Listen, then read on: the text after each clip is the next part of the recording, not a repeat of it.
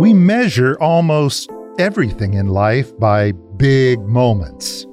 The day I got married, the week I started the new job, that instant on my first skydive when I jumped from the plane. Memorable as they are, big moments aren't the real substance of our lives. It's years of staying married that add value, the honest work that yields satisfaction month by month, the friends who walk with us across the years, who share the ordinary days. The life of faith is like that too. It's the dailiness of prayer that builds our joy and stamina, the hours of deep openness when the love of God is spread abroad in our hearts. Trust is built by time and distance shared.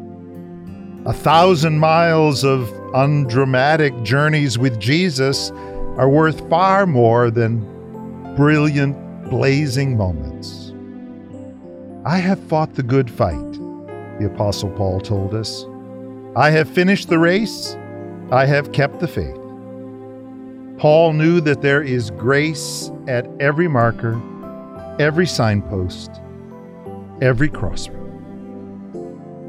Keep running or walking with Jesus today and stay in grace.